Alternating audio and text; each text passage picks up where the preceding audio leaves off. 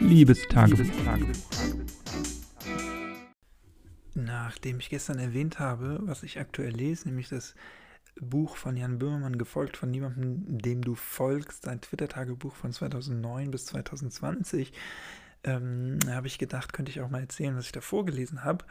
Und zwar habe ich davor gelesen, oder generell habe ich dieses Jahr schon ähm, mehr gelesen, als ich glaube im ganzen letzten Jahr. Irgendwie hatte ich ja lange Zeit den Spaß am Lesen verloren.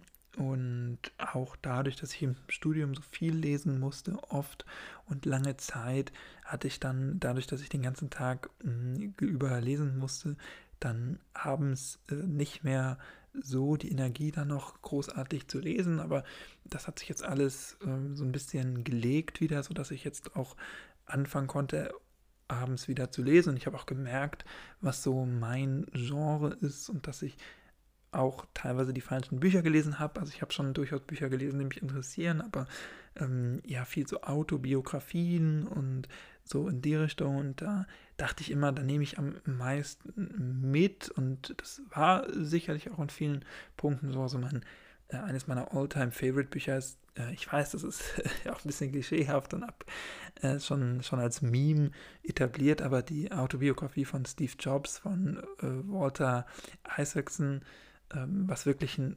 unfassbares Buch ist, wie ich finde, weil der äh, Steve Jobs einfach ja so ein eine sehr interessante Person war, nicht in jedem Bereich sicherlich feierbar, aber irgendwie doch dadurch, äh, was er geschaffen hat, auf jeden Fall nicht zu vernachlässigen. Ähm, ich wäre sicherlich nicht mit ihm befreundet gewesen, wenn ich ihn gekannt hätte oder ähnliches. Äh, wir wären uns wahrscheinlich auch nicht sympathisch gewesen, ähm, aber trotzdem finde ich einfach, dieses Buch schildert das sehr gut, wie er so war und auch mit allen Hochs und Tiefs. Mm, aber ich habe irgendwie gemerkt, dass mir solche Bücher oft zu lang gezogen sind und zu detailreich oder zu wenig auf den Punkt oder äh, zu wenig unterhaltsam. Und ich habe einfach gemerkt, dass mir Romane oder erzählendere Geschichten doch eher näher kommen. Ich habe dann die Vermessung der Welt gelesen äh, von Daniel Kehlmann auf meinem E-Book-Reader Anfang des Jahres, was auch wirklich ähm, mein zweites All-Time-Favorite-Buch ist.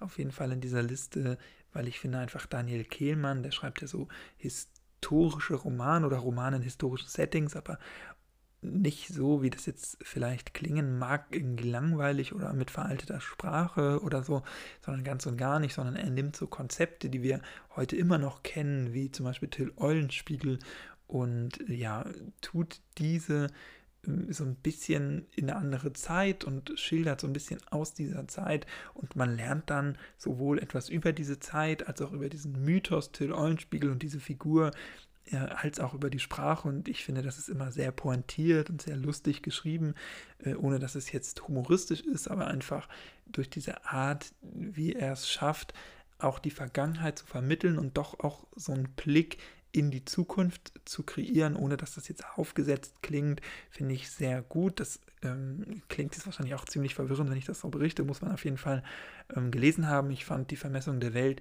noch ein bisschen besser als Till, wenngleich Till natürlich etabliert hat, wie man meinen Namen schreibt. So heiße ich ja auch und ich werde ja auch mit Y geschrieben und Doppel-L, was sehr wenig verbreitet ist bis dato, aber Daniel Kehlmann hat diesen Namen äh, wirklich berühmt gemacht, so wie es äh, ja scheint.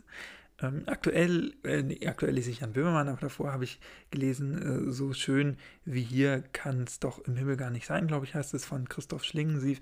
Da muss ich sagen, ich bin, glaube ich, zu jung, um das Lebenswerk von Christoph Schlingensief so live miterlebt zu haben. Ich weiß, was er war und was er für Kunst und für Inszenierung gemacht hat, aber ich habe weder eines seiner, ähm, ja, seiner Kunstobjekte, Werke, Theaterstücke, wie auch immer, äh, schon mal live gesehen noch, ähm, ja, habe ich das so mitbekommen in der Entstehung. Dafür war ich, wie gesagt, oder bin ich, wie gesagt, ein bisschen zu jung.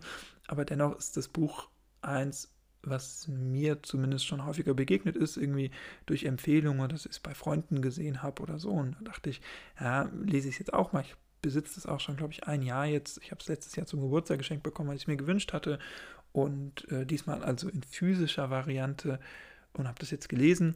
Ich muss sagen, ich fand es sehr gut. Man kann ja nicht äh, so viel Negatives drüber sagen. Der äh, Christoph Schlingensief berichtet da von seiner Krebserkrankung und so ziemlich ähm, von der ersten Diagnose bis hin, ja, wo es eigentlich nicht mehr weitergeht.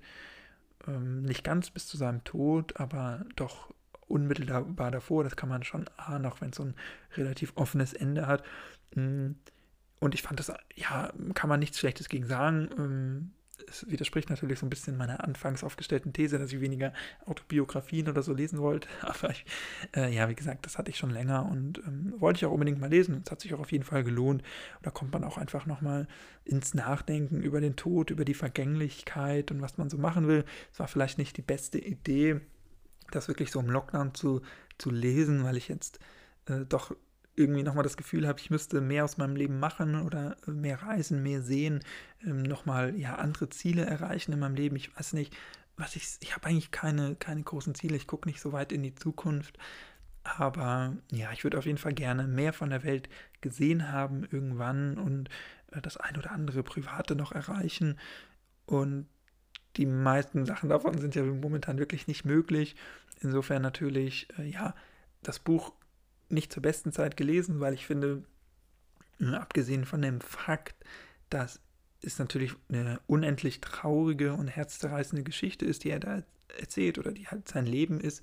Ähm, so ein Tod ist natürlich nie schön und so eine schwere Krankheit, äh, finde ich, ist doch ein Buch, was sehr viel Hoffnung schöpft oder was ähm, ja einfach mich motiviert oder mir Lebenskraft wieder gibt, ähm, weil ich weiß, ich bin noch jung und ich habe hoffentlich noch ein bisschen Zeit vor mir. Ich weiß, das sagt man immer so leicht und dann ist es doch alles schneller.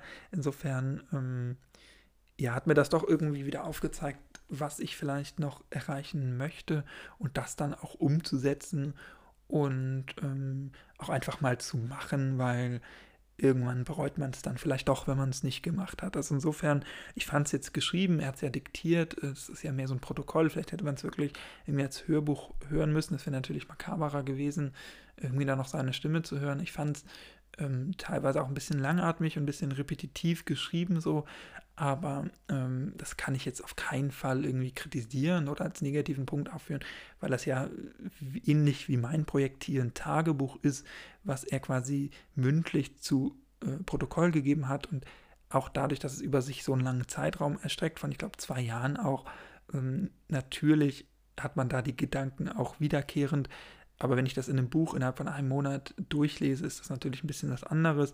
Insofern, ja, habe ich da schon so eine Dissonanz gespürt zwischen, also so eine Unverhältnismäßigkeit zwischen äh, Entstehung und wie ich es dann gelesen habe. Das äh, hätte man irgendwie, äh, hätte ich irgendwie anders gestalten müssen.